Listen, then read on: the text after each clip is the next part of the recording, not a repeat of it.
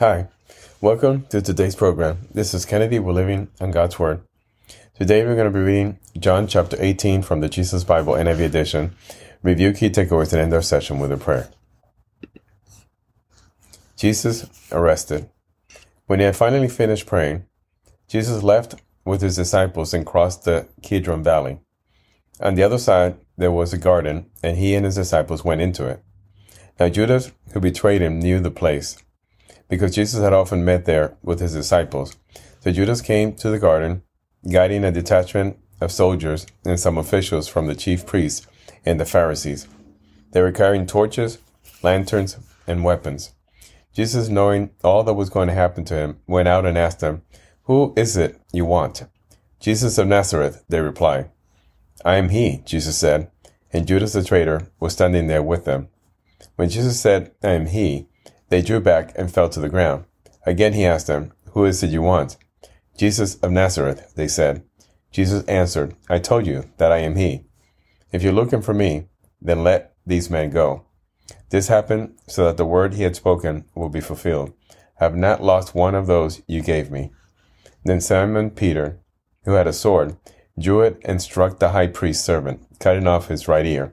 The servant's name was Malchus. Jesus commanded Peter, Put your sword away. Should I not drink the cup the Father has given me? Then the detachment of soldiers with its commander and the Jewish officials arrested Jesus. They bound him and brought him first to Annas, who was the father in law of Caiaphas, the high priest that year. Caiaphas was the one who had advised the Jewish leaders that it would be good if one man died for the people. Peter's first denial. Simon Peter and another disciple were following Jesus because this disciple was known to the high priest. He went with Jesus into the high priest's courtyard, but Peter had to wait outside of the door. The other disciple, who was known to the high priest, came back and spoke to the servant girl on duty there and brought Peter in. You aren't one of this man's disciples, too, are you? she asked Peter. He replied, I am not. It was cold, and the servants and officials stood around a fire they made to keep warm. Peter also was standing with them, warming himself. The high priest questions Jesus. Meanwhile, the high priest questioned Jesus about his disciples and his teaching. I have spoken openly to the world, Jesus replied. I always taught in synagogues or at the temple, where all the Jews come together. I said nothing in secret. Why question me? As those who you heard me, surely they know what I said. When Jesus said this, one of the officials nearby slapped him in the face. Is this the way you answer the high priest? He demanded. If I said something wrong, Jesus replied, testify as to what is wrong. But if I spoke the truth, why did you strike me? Then Annas sent him bound to Caiaphas, the high priest. Peter's second and third denials. Meanwhile, Simon Peter was still standing there warming himself. So they asked him, You aren't one of his disciples, too, are you? He denied it, saying, I am not. One of the high priest's servants, a relative of the man whose ear Peter had cut off, challenged him. Didn't I see you with him in the garden? Again, Peter denied it, and at that moment a rooster began to crow. Jesus before Pilate. Then the Jewish leader took Jesus from Caiaphas to the palace of the Roman governor. By now it was early morning, and to avoid ceremonial uncleanness, they did not enter the palace because they wanted to be able to eat the Passover. So Pilate came out to them and asked, What charges are you bringing against this man? If he were not a criminal, they replied, we would not have handed him over to you.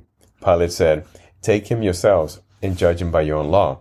But we have no right to execute anyone. They objected. This took place to fulfill what Jesus had said about the kind of death he was going to die. Pilate then went back inside the palace, summoned Jesus, and asked him, Are you the king of the Jews? Is that your own idea? Jesus asked, or did others talk to you about me? Am I a Jew? Pilate replied. Your own people and chief priests handed you over to me. What is it you have done? Jesus said, My kingdom is not of this world. If I were, my servants would fight to prevent my arrest by the Jewish leaders. But now my kingdom is from another world. You are a king then, said Pilate. Jesus answered, You say that I am a king. In fact, the reason I was born and came into the world is to testify to the truth.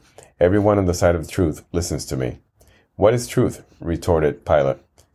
With this, he went out again to the Jews gathered there and said, I find no basis for a charge against him. But it is your custom for me to release to you one prisoner at the time of the Passover. Do you want me to release the king of the Jews? They shouted back, No, not him. Give us Barabbas. Now Barabbas had taken part in an uprising. This is the end of John chapter 18. So here we see Jesus arrested, as he had predicted would happen, betrayed by Judas Iscariot. We said Peter, first denial. We see the high priest questioning Jesus. Peter then again denies Jesus a second and a third time. And then Jesus goes before Pilate. So after uh, they took him from Caiaphas, they then took him to the palace of the Roman go- governor, which was Pilate. And this Roman governor questioned him, um, and he could not find anything to charge to charge him by. But that still didn't prohibit the people from yelling, "Crucify him!" and release Barabbas, the actual criminal. So let us pray. Father, thank you so much again for these words. It is incredible to us how we have treated you, how we prefer to let a criminal go and instead hold you who were blameless, who not a sin in your experience. Instead, choose to crucify you and give you the worst of punishments. And the criminal who deserved it, let him free. Lord, forgive us for our stubbornness for our ignorance, for our sins, for we don't even understand the things we do against ourselves. Father, forgive us for trespassing all the laws. We do this every day, knowing the way, knowing the path to the light. We choose to listen to the material, to the flesh, and let that be the response to the things that afflict us every day. We should have the strength, Lord, to stand firm, to stand for the truth, to argue for the truth, to not let others dissuade us, especially people of the lie, not let them get away with their lies and their deception and their twisted words, to stand up straight and push back and know that you have our back. That as long as we fight in the name of freedom, we will be on the side of righteousness. Father, give us this strength every single day. In Jesus we pray. Amen.